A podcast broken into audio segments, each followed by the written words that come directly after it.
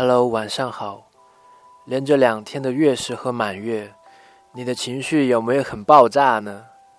焦虑、悲伤、愤怒，各种情绪将你占据的时候，你是谁呢？一堆念头，或是一堆故事。闭上眼，你都能看到这些关于你的故事吧？